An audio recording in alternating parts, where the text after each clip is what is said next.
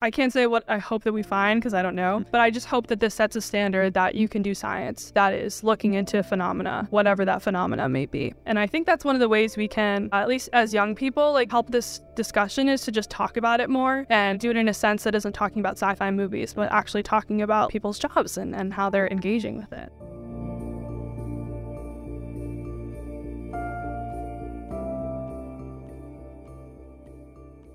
Welcome to Merged. I'm Ryan Graves. Today, we're joined by Abby White. Abby is a research fellow with the Galileo Project at the Harvard and Smithsonian Center for Astrophysics. Today, we'll explore her early involvement in this field and her work at the Galileo Project. I hope you enjoy this episode of the Merged podcast. Now, Abby White. All right, Abby, thank you for joining me today. Sure, thanks for having me. so, I understand you are a fellow at the Galileo Project. Is that correct? Yes, that is correct. Awesome. Well, before we get into that, maybe you could tell us a little bit about um, your background, uh, your educational background, and where you grew up, and kind of what took you up to being part of that project, that effort. Sure, absolutely. So, um, I grew up in a small town in Pennsylvania called Wyomissing. Uh, if you're a Taylor Swift fan, you you would recognize that that that's where Taylor Swift is from before she moved to Nashville. Uh, so I spent you know most of my life there. Uh, for college, I wanted to experiment, go to a new city, do something fun. So I went up to uh, Wellesley College, which is 12 miles west of Boston, and that's where I completed my undergraduate education. So I was there for four years. Um, my my decisions about you know pursuing different academic areas changed a lot while I was there. Not too much, but um, so I arrived and I knew I wanted to study math. I always loved math. Uh, but, you know, the math major was pretty short and I, you know, was ambitious. I wanted to try something else as well. Uh, Wellesley is a historically women's college and a liberal arts institution. So what that means is you basically are encouraged, or actually you have to, uh, take a bunch of different classes for distribution requirements so that, you know, your learning is is really rounded out and well rounded. So I uh, as for that reason, I had to take a science class. And in high school, I don't know, science just didn't do it for me. I actually hated physics. I wanted nothing to do with it. Um, and I love math. I know, but I loved math. So I was like, oh, give me equations, that's fine. But I just, I don't know, I wasn't into it. Uh, and I didn't have any good reason why. I just didn't, didn't feel like it. Uh, so then I was kind of dreading the science requirement at Wellesley. Um, and I was looking around the course browser and I saw there was astronomy. And I just thought, oh my gosh, this is so cool. When will I ever have the chance to, uh, you know, look through a telescope? We have a couple of different domes with def- different telescopes. So I thought, you know, this would just be an amazing way to see a new part of campus and, you know, do something that's science, but maybe not purely some other areas where I just didn't wasn't drawn to in high school. Not ready so. to commit your life to it quite at that point. Yeah, exactly. So I just take the class, you know, thinking nothing of it, signing up for it. I went through the entire class, had a great time, but you know, again, like didn't think much of it uh, until about a year later. I I was really into math and computer science, but then I started thinking about career paths, you know, after college, and I was like, I don't really want to be a software engineer. Like, I don't want to sit at my computer all day and just write code. Uh, but I also, you know, don't want to be stuck in a room by myself writing proofs. Not that that's what mathematicians do, uh, but in my mind, I was like, okay, I like these two things, but I just don't. There's no career that is combining these two, you know, areas that it's in a way that I think is really cool and I'm really excited about. So then I thought back to this astronomy class and I was like, okay, well, I did a lot of math in that class and I know astronomers code. So maybe I should, you know, take another class. So I had this thought. I signed up for a physics class, you know, which I was nervous mm-hmm. for, uh, but I ended up just loving it. I think taking that class in the historically women's college environment was what made it so different. Mm. So, you know, prior to that in high school, I was one of the only girls in my, you know, math and, and science courses. Uh, and I went to public high school. So, you know, there was, you know, not tons, tons of resources to, you know, engage specifically like girls in STEM. Mm-hmm. So, I don't know. I think just being in that atmosphere, you know, I was so encouraged to make mistakes and not be afraid to like raise my hand and ask questions. Um, I could do the homework without being ridiculed for being like a nerd. Hmm. Uh, so I just I loved it for that reason. And then, do you feel uh, like, if I may interrupt, yeah. do you feel like eh, when you were at you know the educational facility, you said that was the high school. Uh, you're at, and it was mostly uh, mostly boys in that type of STEM education. It, would that lead you to being more uncomfortable to kind of raising your hand and asking those questions because oh, of that yeah. dynamic just because you're afraid to fail or just didn't want to i don't know what, yeah, so I guess I have like specific memories of being in like my AP calculus course. Mm-hmm. And the most of the girls like sat at the front of the classroom and then there was like almost a peanut gallery of guys that would sit in the back of the classroom and i specifically remember like i would do the homework assignments because well for ap courses you're paying to take the exam to get college credit. So i was like well if i'm paying to be here you know i, I want to make the most out of it. So i would do the homework as one does. And uh, i would ask questions about the homework every that's how class started. The the teacher uh, would always open with you know does anyone have any questions about the homework? And i always did. Uh, so every time I'd raise my hand, it would, there someone would make a comment or something from the back of the classroom and kind of just say like, "We get it, you did the homework," or like mm-hmm. Whatever, like let's move on to class. And I think that just really, you know, maybe subconsciously kind of contributed to me. You know, I'd sit in class and think, okay, I've asked this many questions today. I don't want to ask any more. So, you know, I've reached my quota, mm-hmm. which is just, that's so unfortunate because, you know, everyone should be encouraged to learn and ask questions if they don't understand something.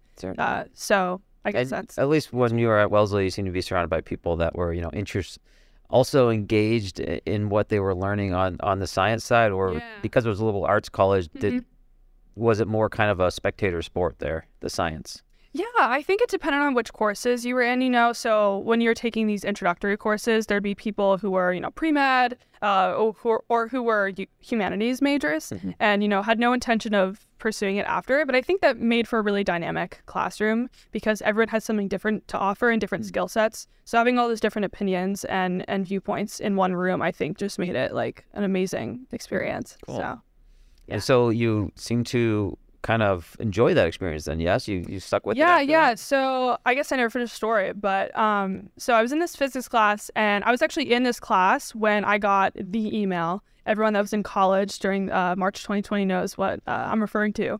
The email that we're being sent home uh, and are not COVID. returning for yeah covid. We're not, not returning for the spring semester. So everyone is shocked. We stop class and we're like okay if you want to leave go ahead. Like if you need to process this in your own way so COVID happens. You know, I head back home. My family had moved to Savannah, Georgia at this point, and that's where we are now.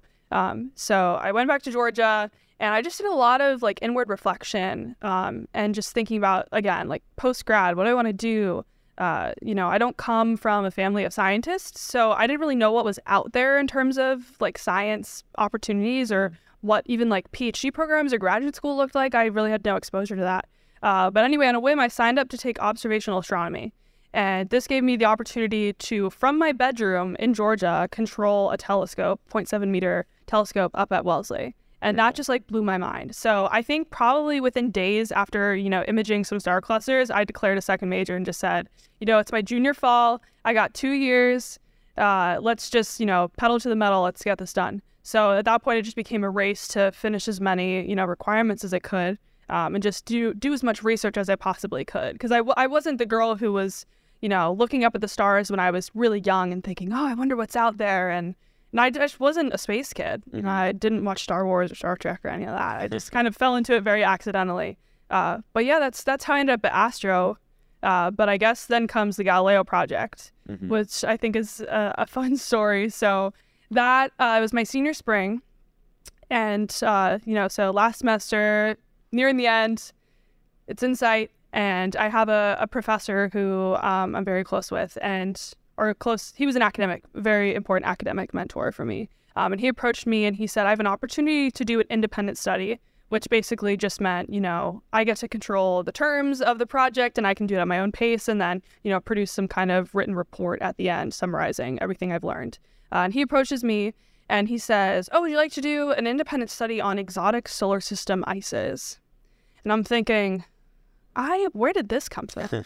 I have, you know, I took planetary science with him, but I didn't have too much experience with chemistry or anything. But I was like, okay, I, you know, I really look up to him, and I would love to work with him, you know, on a independent study and you know really improve my ability to do science by myself and not just you know doing problem sets and taking. Was exams. this in line with what you were doing in the undercourse as the observational astronomy? Was it related to that, or was it a different subset of astronomy? I, I, think it was a different subset. So it definitely leaned more like planetary science. Mm-hmm. So I was looking more at uh, something called spectroscopy of ices. So looking at uh, what they look like in in that area uh, of science. So it wasn't I wasn't looking at like stars and, and galaxies and whatnot. It was more at like uh, Close objects. range. Yeah. So I guess it was um like comets and asteroids is really kind of where it falls. So I started doing this independent study, and my professor is like, okay, uh, and actually in a different class, with this professor, uh, he starts talking about the Galileo project and uh, how it was kind of sparked by this uh, object that was observed in 2017 called Oumuamua. I'm not sure. Have you heard of? I have. Yeah. So subject that that flew by interstellar object um, that they didn't really know what it was. They, you know, there's different hypotheses out there. You know, nitrogen iceberg, hydrogen iceberg, um, and then there's this other hypothesis which is, was presented by uh, Dr. Avi Loeb at Harvard, and he claimed that maybe this object could be uh, a remnant of, you know, an extraterrestrial civilization, like basically space junk mm-hmm. that is from another uh, system that flew by our solar system and we observed it. Just because there are a couple properties that were just like weird about it. What properties? Yeah, I think um, there were there was non-gravitational acceleration when it ran around the sun. So no like it basically had a kick, I believe, in its in its speed. Uh, but so as it was going around the sun or near the sun, you would expect it to accelerate due to the gravity, but it right. was accelerating, but it was accelerating faster than what you would expect. yeah, accurate? exactly. So it kind of it was almost like a kick, like it, mm-hmm. I think, to my understanding, from what I recall of that. Um, and it it had no tail, cometary tail. So when you see a comet, usually its tail that's coming from uh, as it gets closer to the sun, it's you know heating up and uh, the ice starts to turn into gas through a process called sublimation. Uh, and you know there's no tail. So I was like, okay, well we can't call this thing a comet because it doesn't have a tail, mm. um, and it experiences kind of you know non-gravitational acceleration. So what could this thing be? Um, and I think you know Avi got a lot of criticism for that hypothesis, but it's like we didn't have enough data to say if it was true or not.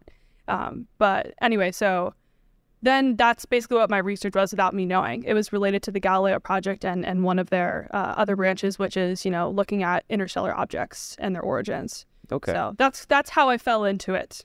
It's so long story. so yeah, so your your professor at Wellesley brought you into a project studying uh, ice fragments within the solar system, which typically gets classified as, as comets or yeah, or asteroids. asteroids. Yeah, yeah. Um, and in this particular case, there was an interesting comet or asteroid or something else that everyone assumed was a, a comet, but it didn't have the characteristic.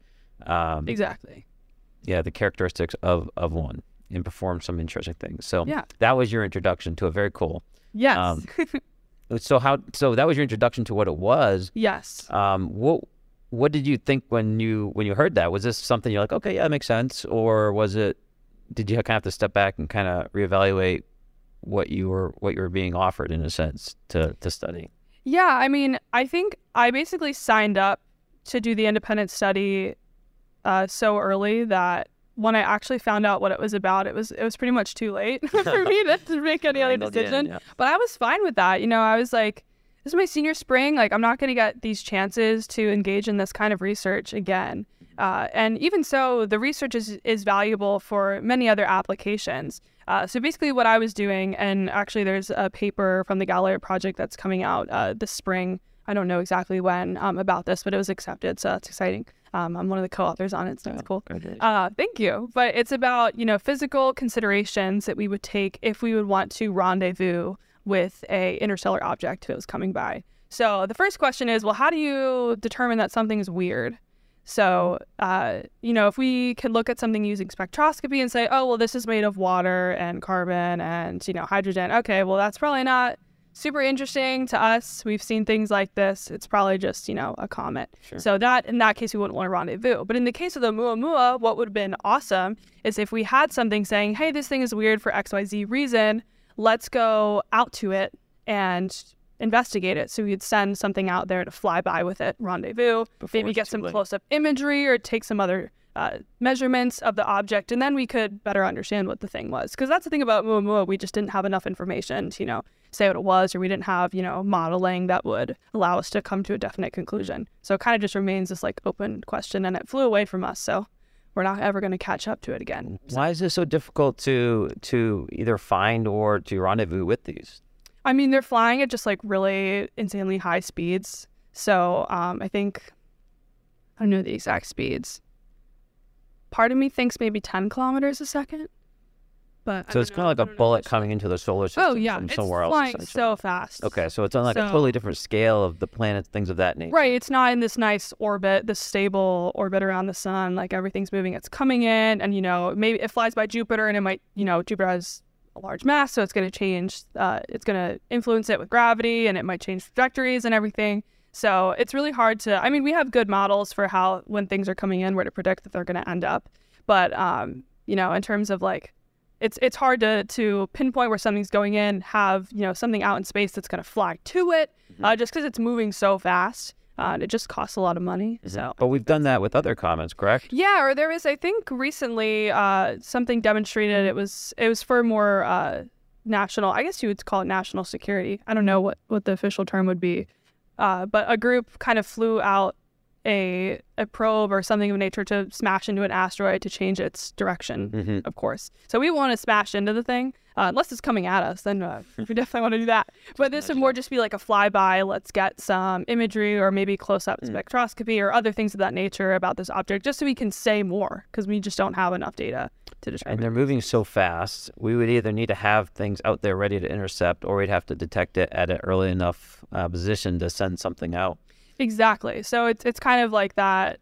It's it's a give and take. So you want to have uh, maybe some facilities on Earth that are you know looking uh, like the Vera C. Rubin Observatory that are like looking for these objects in the sky. And maybe once you see one and observe one, you're like, okay, well we maybe have this uh, some kind of probe or something out in space in a stable orbit, uh, waiting for a green light. And it's like, okay, I'm waiting for this on on Earth observatory to signal that this thing is weird once that happens, we can say, okay, go ahead, fly.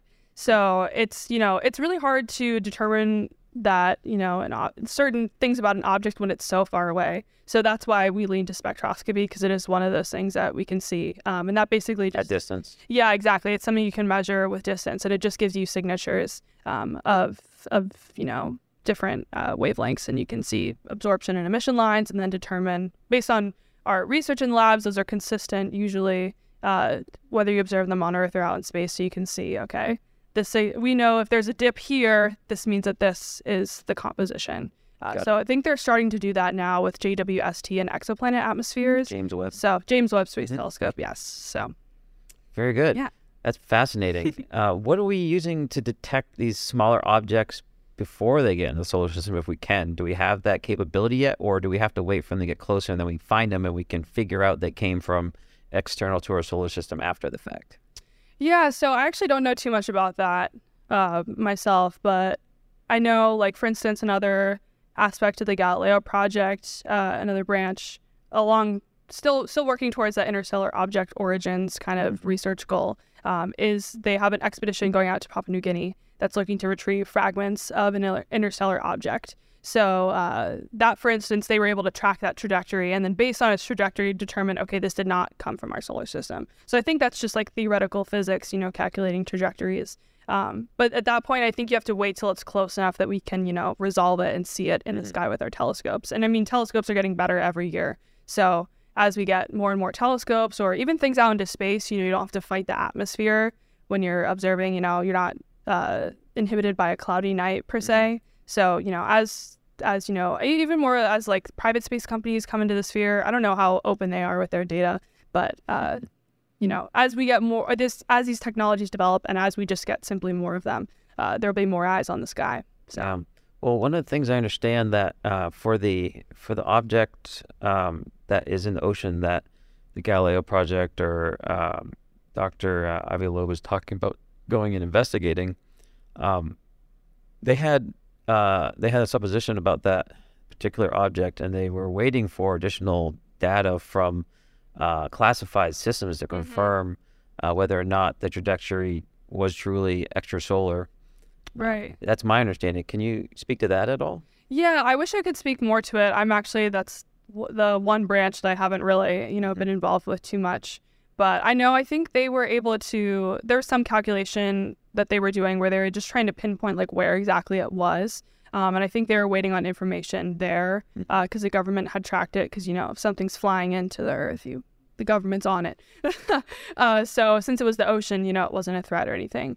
But uh, they were trying to, you know, pinpoint that location.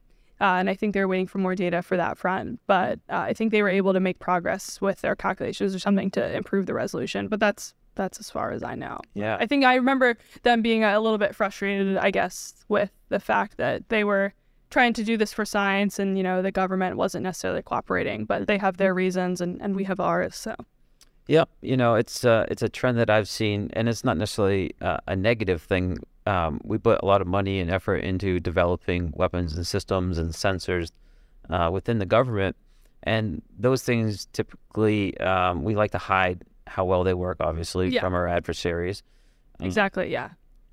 And so you know this is uh, it doesn't necessarily mean the information that is captured is classified, but just the fact that you could detect something at a particular exactly, range or know the size or the resolution um, and that's what we see a lot in um, the unidentified anomalous phenomenon area. Um, when I was flying, we were seeing objects on the radar. The objects themselves weren't necessarily classified. Uh, at least no one told me that. Mm-hmm. Um, but the systems we were capturing it on, such, right. such as the radars and everything else, were classified. Um, in the Galileo project now, you know, I believe one of their taglines is that the sky is not classified. Yeah. um, but maybe you can talk about what their goals are now and how they're trying to essentially gather data outside the realm of, of government oversight. Sure. So, at a high level, I would say the goal of the Galileo project is to bring the search for signatures of extraterrestrial civilizations to a standard where there is rigorous scientific investigation and there are you know credible instruments and people behind these discoveries basically bringing science to the conversation because mm-hmm. uh, i think that's something that's been perhaps missing uh, in in recent history. So i mean why do you I, think that is?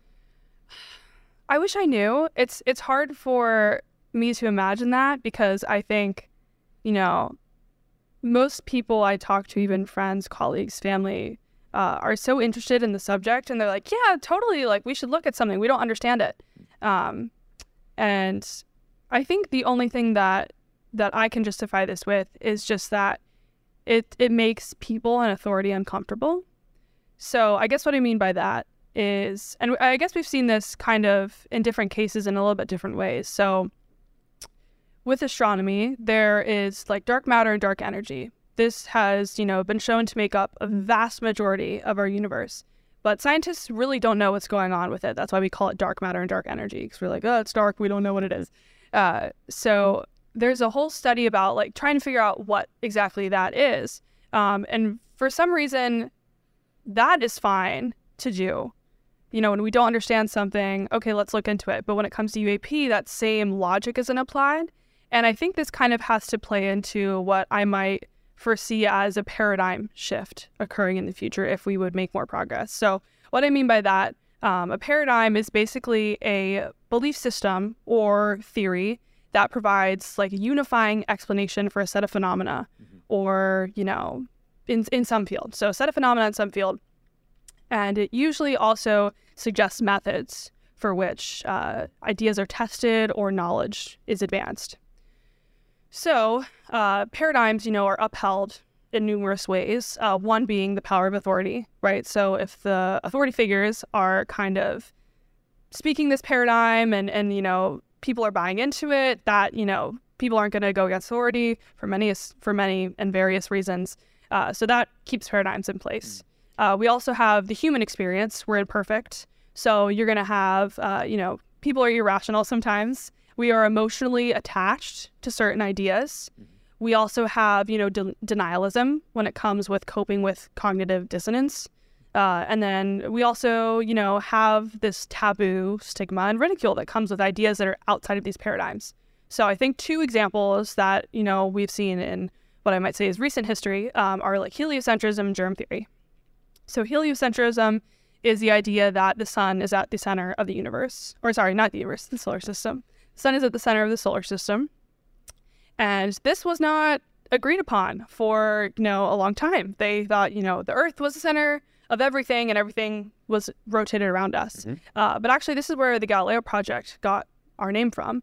Uh, Galileo uh, used his telescope to make observations to find direct evidence that was disproving this this idea that the Earth was at the center of the solar system. This paradigm. Yeah, exactly. So people refused to look through his telescope because they were either freaked out. Authority figures were like, well, we don't want to deal with the aftermath, you know, of a paradigm shift because, you know, people, who knows what that's going to do? It's disrupt the status quo. Yes, exactly. Disrupt the status quo.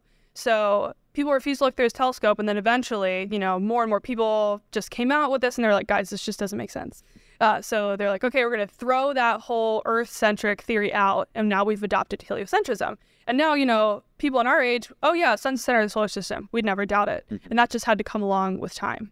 Uh, and then germ theory, which I don't know too much about. I'm not in the medical field, but I think it's the idea that um, certain diseases are caused by like microorganisms invading the body. So that was something that wasn't, you know, necessarily agreed upon. And that it was controversial, yeah. So it's like you don't get scarlet letter stamped with a disease. It's like, oh, there are actually things that can like just make you sick.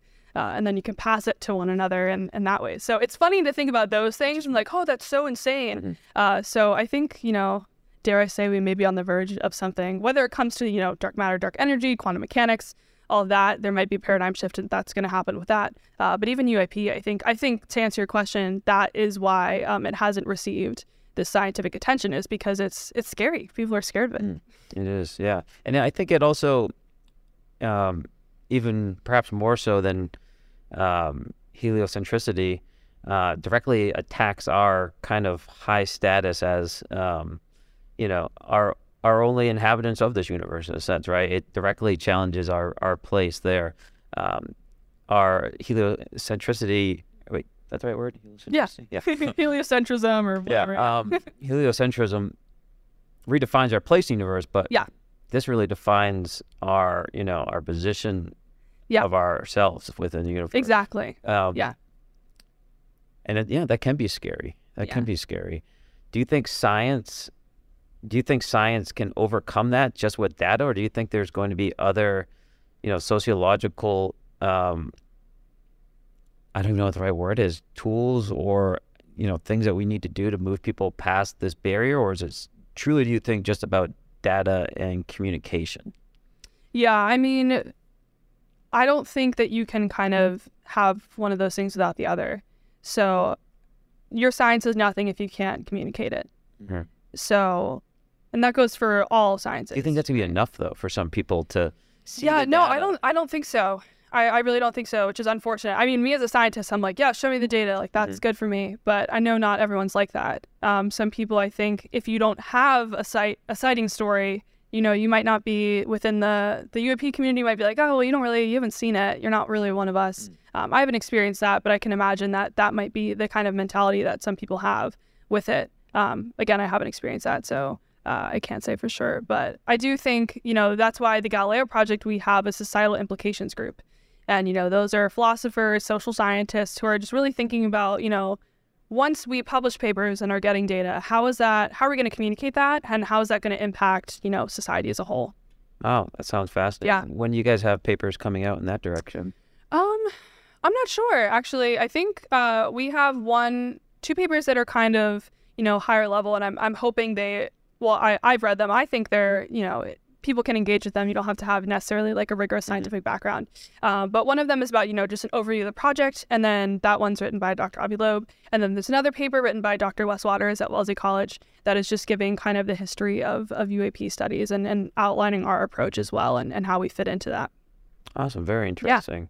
So speaking of how you fit in, what about yourself? So what what is specifically you're doing to help the Galileo project now? What is your title within that effort? Yeah, yeah, yeah. So I talked a little bit about kind of the two other branches, but the one that's most relevant to this podcast is the UAP branch. Mm-hmm. So uh, that's definitely uh, you know where I spend most of my time now. So within that effort, I'm working on instrumentation. So I'm on the ground building things, you know, troubleshooting hardware, debugging, all that fun stuff. Um, and I started that uh, four days after graduating, actually, from undergrad at Wellesley. Wow. Uh, just went right into it. And I started off just as like a summer research fellow. So my time was supposed to be 50% with Wellesley and 50% with Harvard. Um, I should also mention that Wellesley has a smaller subgroup within the Galileo Project related. They call themselves Celeste, which is Galileo's daughter's name, oh. which makes sense. Uh, so they have a smaller group working there as well, uh, because within this UAP, you know, goal, we have an observatory class system that's you know what I work with now. That's your like about on the scale of two hundred fifty thousand um, dollars, and then we have uh, you know one level below that, order of magnitude below that, and that's what Wellesley is working on. So they're you know aiming for about twenty five thousand dollars, kind of like a rack mount. Uh, oh, I should mention. Sorry, I should say. So you have the observatory class system, about two hundred fifty thousand uh, dollars.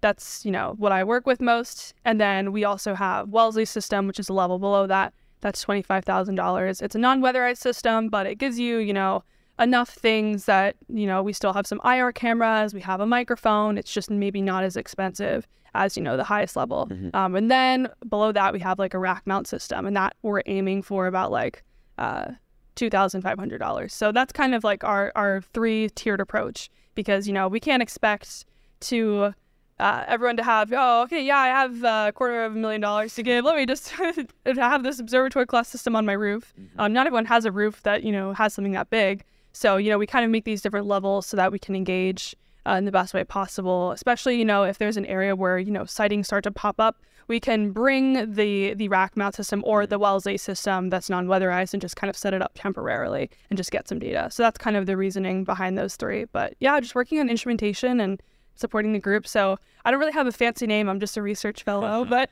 what kind of instruments are on? Let's say maybe the, the largest one there. I assume that has the most sensors. I could be wrong, but yeah, exactly. Has the most sensors. Um, what are you looking for? Yeah, I feel like we're just casting a wide net because we don't really know what to look for. Mm-hmm. So we're trying to cover all bases. So let's see if I can list all of them. Uh, so we have an audio system that's recording, you know, audible range, but also infrasound and ultrasound range. Then we have an infrared camera system, and that's uh, made up. It kind of looks like uh, it's called the Dalek. We call it Dalek. Kind of maybe looks like R two D two.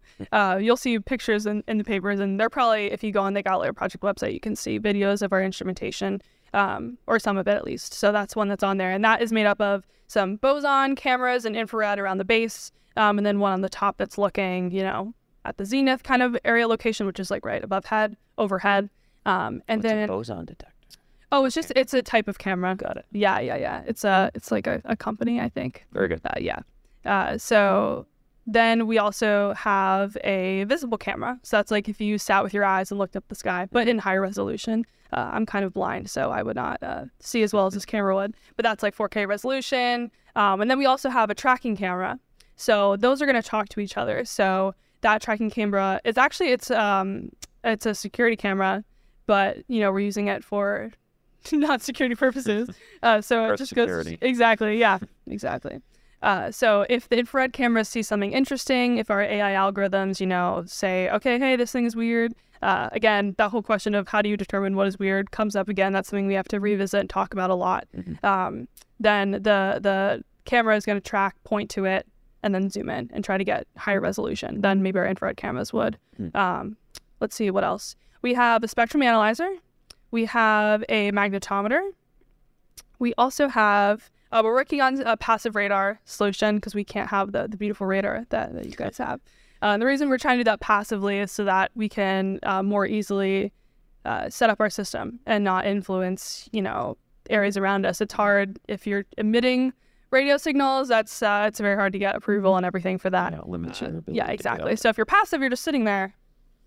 So it's it's you know that technology is really cool, but it's still developing. So uh, very early stages of that. But I think oh we also have a weather station. That's really important because you need to monitor atmospheric conditions because we don't know these phenomena could also be you know related to weather as well. Mm. So I think we're just trying to do everything you know making no assumptions about what's already out there, um, which it's pretty hard because usually the way science is done is that you maybe have a hypothesis or some kind of ideas that are, you know, maybe gently guiding you to a solution. You're like, okay, well, I know I have to work within this framework or try to answer these questions. Um, but we don't really have anything to go off of, uh, at least from a scientific point. You know, a big a big thing was, you know, do we take into account uh, people like witness accounts? Mm-hmm. Is that something we can use scientifically to justify why we're going to this place or why we have this instrument or that instrument? Uh, so it gets kind of sticky. It's mm-hmm. it's hard to uh, to do it because then it's like you don't want to ignore the witness accounts either, uh, but you know trying to to set the standard for what the science approach scientific approach for UAP is like is you know not something that's super trivial. Mm-hmm. So I think just casting a wide net, letting letting the data speak for itself, and you know telling us what's interesting and what's not interesting. That that's interesting too. Is like if if the audio and cameras are going off crazy and again, what is crazy, I don't know. Um, but if for some reason they're finding signatures that are just bizarre, but we go over maybe to our passive radar or the magnetometer and things look, you know, sound as can be, that's also interesting mm-hmm. because, you know, we might have some kind of phenomena there as well. So that's my long answer to your question. Does science work like that in other fields or in other examples? I don't know if I know. I think, I guess, thinking about like computer science, I think uh, with AI, the whole point of AI is to, you know, not have humans make assumptions, but have the computer kind of make them. And that's definitely what we're relying on in our systems to determine like what is weird. Mm. It's like, well, we humans shouldn't shouldn't be involved in that. We're heavily biased. Mm-hmm. But computer systems, you know, they do a better job at, at you know, you know, clustering things and and grouping things and, and just determining outliers. So I, I would say, you know, in statistics, of course, you always uh, are looking at data sets and, and determining outliers. So in that sense, I think maybe it's similar, but the whole approach of, you know, having to, uh, yeah, if you only have witness accounts, I can't really think of any other science maybe where it's like that, but there's probably something. I wonder if you could, yeah, if you had a large enough data set, you know, perhaps pull out, um, pull out some data using machine learning that was consistent across all the cases that otherwise might not be detected. Yeah, yeah.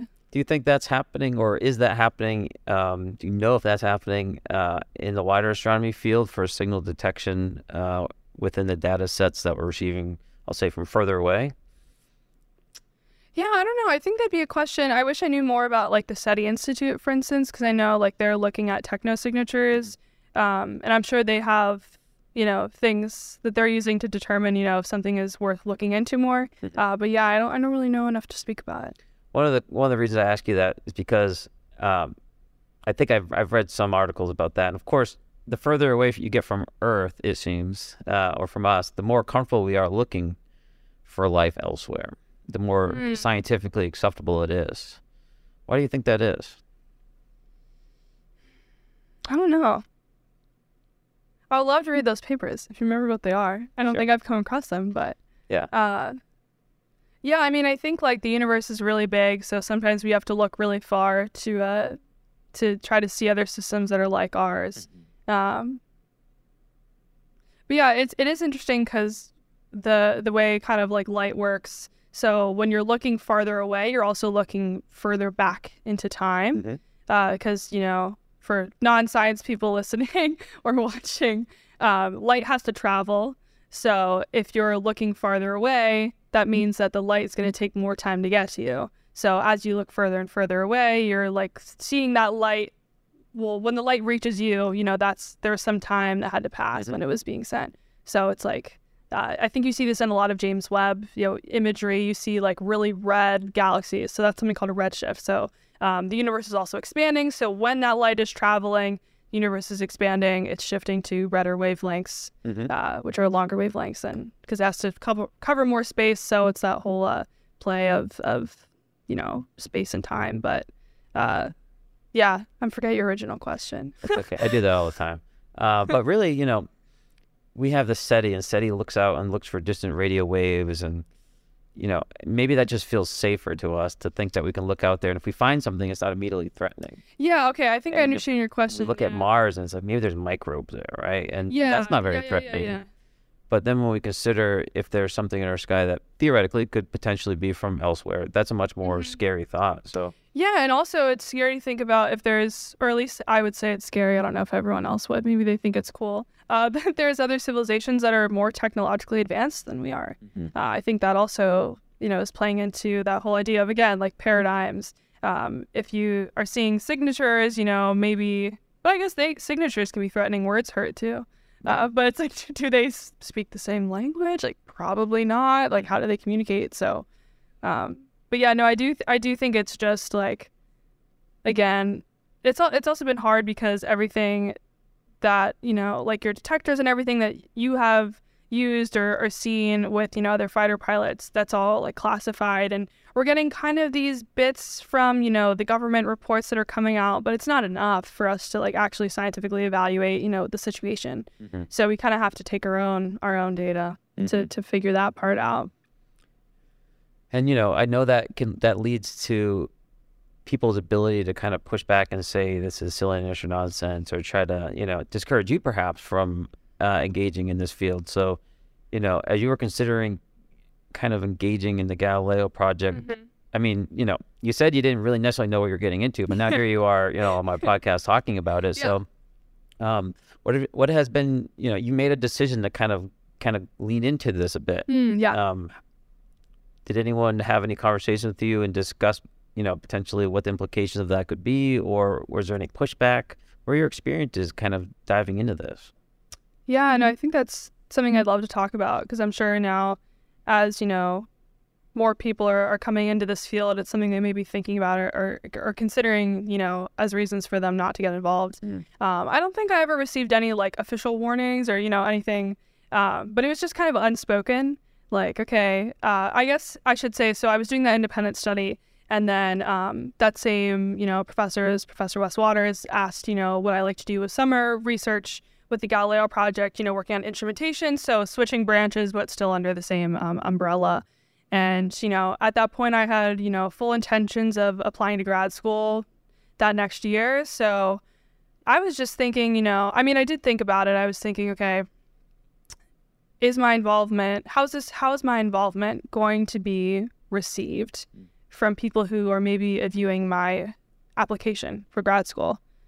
Um, and I definitely had to take take a little bit of time to you know think about that and you know weigh pros and cons because uh, I think it'd be silly to say like, oh, I don't care, it, it'll be fine. But if you kind of make this decision, you might be uh, affected for your career, uh, or at least that's that's what I was telling myself. Uh, but eventually, I I was looking at the project, and you know my experiences up until then had been no different than any other research astronomy research experiences. Like the previous summer, I was at Cornell working on instrumentation for that's going to look at uh, it's like cosmology instrumentation. So it didn't feel the atmosphere didn't feel any different than that. So I was like, okay, well, as long as I can explain myself and you know the things that I'm doing are very fundamental, they're scientific. I'm I'm developing skills in hardware, coding, debugging, all of that, and that's going to be really helpful. Um, so I just kind of thought, okay, it's going to be about framing moving forward. But also, if I'm applying to these institutions and they're going to judge me for mm-hmm. engaging in this topic, even though it's with the proper methodology or great methodology, that's probably not a place I want to be anyway. So I'll go ahead and let them filter themselves out because uh, I don't I don't want to go to a place and and be surrounded by people who are not uh, encouraging of you know scientific processes. Because again, it's like nothing that we're doing is is maybe different mm-hmm. um, in terms of our like our science goals. You know, we follow all the same processes that you would if you were working on another scientific project. Because it's just the application is a little target, different. Yeah. yeah. the application is a little different. The target's different, but you know, who cares? Mm-hmm. So that's kind of I just was like, you know, I'm going to lean into it. Um, and you know, I, I really I've never received any pushback. Um, we were speaking a little earlier. I applied to grad school. I've been admitted to you know multiple places, so it seems like it's it's been well received, and um, I think that fear I had in my head was totally like self fabricated. Yeah. Um, and I think the people that maybe do think that way, maybe they just stay quiet, mm-hmm. which uh, you know that's fine. But I, I really do think that over time it's going to change a lot. I mean, just like talking about it to my friends uh, and family, like they're all just so excited to hear about what's going on, and you know I've been really able to bond with a lot of my family members. Like my um, my grandfather uh, or my great grandfather was uh, worked on planes in World War II. Cool. Um, so uh, like I feel like in some ways I'm kind of you know engaging with that side of my family, and you know they've been interested in the topic for reasons because I think it kind of started out in like a, a, military kind of perspective, and it's cool that what science, started out with the military perspective or the UAP kind of topic. Okay. It's like that's where they started having these uh, where they started kind of maybe collecting science or collecting data about these objects. Because uh, before that, I think it had m- mostly been witness accounts. Uh, so that's kind of the first time where they were like, it's weird because our instruments said mm-hmm. that they were kind of strange. Um, so in some ways, like I'm talking to like my grandfather, who also you know was was a pilot, and I think like talking to him has been has been awesome. You know, he's just fascinated by it. Um, has he seen so. anything? No. No. I wish I wish I had stories, but no, I don't have any. But I think it's just the idea of it. Uh, and they're just really excited hmm. that, you know, I, I think the other point I'll make is that I think one of the reasons that the Galileo project has, you know, gone to where it is now is because of that Harvard name that's attached to it. So I think that has helped give it credibility. Um, which you know might not have had if it was another institution, unfortunately. Mm-hmm. So I definitely, when I was like telling people about my job, I would definitely lean into that first. Like, oh, I'm doing research at Harvard. And I'd be like, okay, maybe they'll ask what I'm doing. Oh, I'm doing instrumentation. Oh, uh, instrumentation, yeah, for UAP. So I definitely like kind of had, I would approach that in layers for probably the first couple of weeks I was working. Mm-hmm. And then, like I said, I just decided, you know what? I think this is worth speaking about. And I kind of just gained confidence in that in the mission. Uh, and I was like, okay, we're just going to lead with that. So anytime we're like out with and I'm meeting new people or acquaintances and I'm with people, for instance, like my roommates who know what I do, uh, and you know people come over, they're like, "Oh yeah, what do you do for work?" And we all just kind of look at each other and smile because we know that my answer is gonna kind of blow their mind. Uh, so I've just like leaned into that, and it's it's become like really fun. And I think that's one of the ways we can, uh, at least as young people, like bring this uh, or help this discussion is to just talk about it more and you know do it in a sense that isn't talking about sci-fi movies but actually talking about like you know people's jobs and, and how they're engaging with it. And so. the science. yeah. It's incredible. Are you seeing that your friends are much more open to the topic? Yeah and i think again that kind of plays into like with time i think it'll it'll it'll change. Uh, but yeah i haven't ever to my face at least received any pushback from friends. It's all been like genuine interest. Mm-hmm. that's very cool. Yeah. Uh, among others um, do you think that this is uh, a field or topic you're going to continue to pursue or actually i'll just stop and say that. That's a million dollar question and Avi wants to know that answer too. Uh, yeah no i think like i don't think i ever want to cold turkey mm-hmm. quit my involvement. Um, but i am also interested in other aspects of the universe. So i think i it just kind of depends on on what opportunities are out there. Um, again, I've kind of proven that maybe if you work on this in undergrad, it's not going to follow me into grad school. But then, you know, that same question comes up. Okay, when I'm in grad school and I'm applying for postdocs, or I, I eventually want to be a professor. Um, currently, that's my that's my goal. I'll probably change in a few years. I don't know. that's that's for right now. Uh, but then it's like, okay, well, that if I do it in grad school, will that follow me there? Uh, so it's something I have to think about. But, you know, there's so many great mentors in the project that I've been able to kind of have these conversations with, mm-hmm. especially when I was applying, just like how do I word things or whatever. And they, they really helped me uh, with that and, you know, lean into the science aspect of it.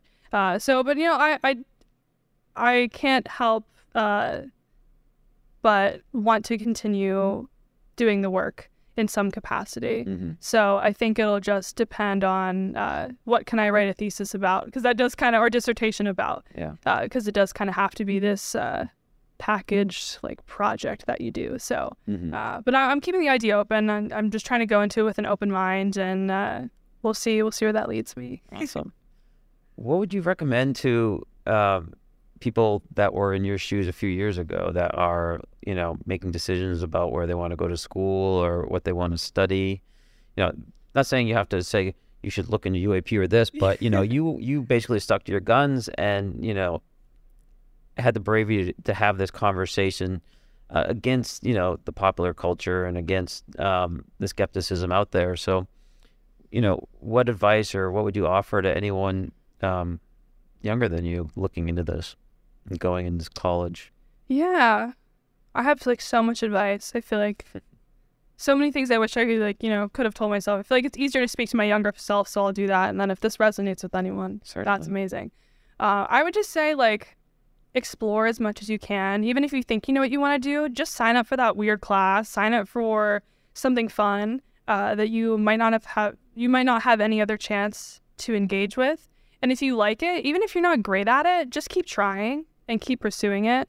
Uh, and I think that's that's kind of what got me t- into astronomy. But even then, when it comes to like graduate school, um, I think you know evaluate your goals, and if graduate school fits into them, that's awesome, and and you should pursue it. But uh, by no means, you know, not everything needs to have a an advanced degree behind it. So even if you know if you don't want to go to college, uh, just do find things that you're passionate about and and try to engage with them. Uh, but also, you know, acknowledge that what your goals are and just try to work towards them. So I think, uh, you know, I wish I wish I could could go back and tell myself where I am now because I think I would just be utterly shocked Um, Little Ryan Bishop. Yeah, exactly. I'm like, when I was eight, I wanted to be on Broadway. I'm like, I don't want that anymore. Uh, but I think that's okay. You know, it's okay to like change what you want to do, and it's okay to change your mind.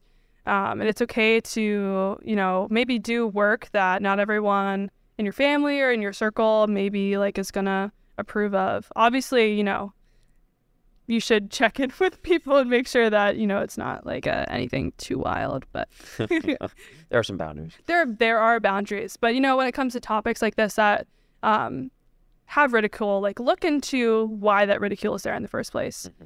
and don't you know read a bunch of articles and just congl- conglomerate their opinions together. Uh, really think about like what your belief system is. So I think that is really important. Not worrying about how people are going to perceive it. If you're passionate about something, frame it in a way that is going to be acceptable to others. And if it's not acceptable to them, maybe take that as a sign that that's not somewhere where you want to be anyway. Mm, that's yeah. great advice. Awesome. So where is the Galileo project today? You know, I, they're they're building sensors. You're building sensors. You have a couple different types. You have big expensive one, and you're working to bring them the cost down mm-hmm. and make them mm-hmm. more scalable. Um, have you guys started like making what I would call like production detections, or are you still kind of in a testing phase right now? Yeah, so I would say you know straight up we're definitely in the testing phase right now, uh, but that's the most important phase. So uh, the terminology we've been using is we're in phase one. So we have this our first observatory system. Uh, we had it installed on top of the uh, Harvard College observatory roof for a while. Uh, we were just you know testing that everything like the hardware is behaving as we're expecting. Um, and then we were able to move to another instrument site, which uh, I'm not allowed to say where. It's classified. Classified. but that is where we can, you know, do a little bit more rigorous testing. Um, but yeah, so definitely just like making sure things are are running. You know, sometimes you need to go out there and uh, unplug some USB cables and replugging them in. So we have to troubleshoot like why did that happen? Uh, and thinking about, you know, what that says in terms of our technology capability, how hands off is it, how hands on is it. So just determining all those things mm-hmm. is, is really important in this phase one. Uh, but also, you know, we have a science traceability matrix that says all of our goals, uh, you know, areas where we want to make sure these instruments are performing up to their specifications. So just referring back to that always, uh, which that'll be in our paper that are our papers that are coming out. Uh, but just referring back to that and making sure, okay, we said we wanted to get this resolution of objects. Uh, we want to be able to see objects moving like this fast or this far away. Uh, just making sure that we're actually seeing that. So and you define just, all those parameters in some of your upcoming papers. Exactly. So those are very you know they're detailed and they're lined out just like they would for any other you know mm-hmm. scientific project. So I think that is really important. So we've kind of put a pause, um, or not put a pause. We've just kind of taken this opportunity to uh, now that things are kind of going to make sure we're doing the preliminary analysis and again performing up to spec. So uh, that involves a lot of observing birds and planes for right now. But I mean, we have the cameras rolling, so if anything decides to give us a visit, uh, I guess we'll have it. But it's just you know, the like like we were kind of speaking about a little bit, uh, how you determine that something is weird or anomalous. We're gonna let the like the AI, AI algorithms handle that for us. Got it. So in order for those, you know, algorithms to operate, they need to have collect large amounts of data first. So they need to see a ton of planes and a ton of birds and a ton of insects, uh, just and so that they can cluster them together in groups. And then once that clustering starts to happen, you can kind of see, okay, maybe there's a couple points that are just hanging out over here. Let's go and see what those are about. And then that's where you know we maybe start to uh, go into what we would say like anomaly detection. It. Uh, so it'll be definitely like a continuous process, but I, I would say we're we're definitely in like the testing phase right now. Uh, but you know, taking all this into consideration, and we're hoping soon.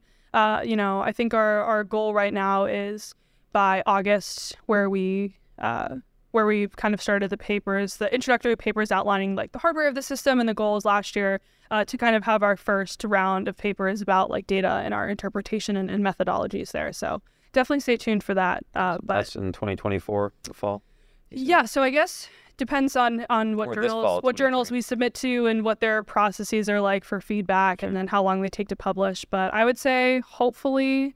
Um, so it'll be like a batch paper will come out, and then a year later they'll be supplemented with more. Got it. So yeah. So the papers I don't think are necessarily part of phase one, but uh, that kind of validation and testing that you talked about is phase one. Is phase two more of just kind of the the data collection and waiting to catch something, or is that what phase two would be? Yeah, so I should clarify. I guess phase one is is more uh, the phases is more in reference to like what hardware we're using. Yeah. So phase one includes like the whole process of designing and whatever. So all of our papers that are coming out are about our phase one instrumentation. Got it. So it's outlining you know hardware, what we're using, all that. Um, so that you know the whole point of this and and for you know good science studies, you want to make sure that your studies are uh, able to be replicated.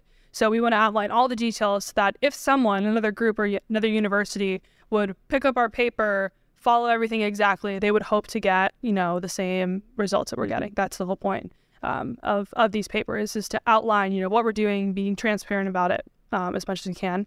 Um, and yeah, so that's kind of phase one. And then we're kind of thinking about, okay, like phase 1.5, maybe we replace. So for instance, one thing we're, we're talking about now is we have um, this Dalek camera, which I was talking about earlier, which is made up of infrared cameras, you know, is it better to have one big one or two smaller ones spaced apart? So things like that, you just have to test and kind of see what happens. Uh, and you can, you know, calculate theory and everything all day, but it really comes down to, you know, when you're out there, what yeah. are you getting? What are you get, what are you getting? and what can you do? So, you know, just making sure our pipelines are, are running smoothly um, and that the hardware is behaving expected as expected is is you know the highlight of phase one. But uh, for phase two, you know, that's adding a couple uh, instruments. So um, I guess I spoke uh, spoke excitedly. The magnetometer isn't technically part of our, our phase one yet, um, but it's something I work on. So mm-hmm. I, I, it's in the works. So it's almost like phase one point five. It's almost like in the middle, but like that. And then we're adding a spectrometer. Uh, so it's just a couple things that are, are, you know a little bit further uh, further ahead. So that's like kind of phase two will be a, like an upgrade to our systems or thinking about you know t- again technology is is always improving. I'm talking about those infrared cameras. Well, that same company just came out with a plus version. Mm. It's more expensive, but it has better resolution and all this. So it's like okay, well. You know where do where do our limits lie? Do we need something that's better? Do we not need something that's better? Mm-hmm. So it's just a lot of those like little questions we're okay. trying to answer right now. So so things are progressing as expected. Yeah. You know, people shouldn't be waiting for some massive announcement tomorrow or anything. Yeah, crazy, exactly. No, it'll take it'll take a while to get there, just like I said, because you know we are trying to do this very rigorously and, and scientifically. So even if we see something that doesn't quite make sense, uh, we're gonna wait for our AI algorithm to tell us that, not just with our eyes.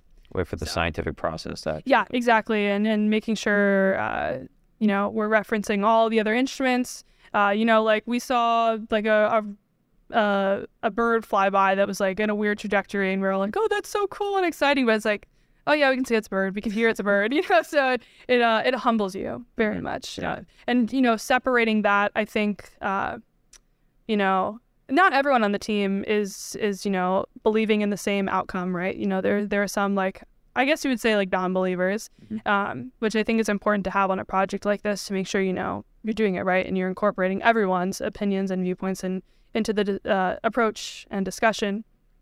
But uh, I mean, I guess I would say I just hope that I can't say what what I hope that we find because I don't know, mm-hmm. but I just hope that this sets a standard that you can do science that is looking into phenomena, whatever that phenomena may be. Awesome. Well, I'm really happy you're looking into it and yeah. taking an interest in it. Thanks. Yeah, I mean, thank you for you know bringing this to light, and obviously would have never happened without you know the brave the bravery of many people who have had experiences and witness accounts coming forward and and really fighting for this to get the attention I think it deserves. So awesome. Well, we'll be watching and good luck. Yay! Thank you. Thanks.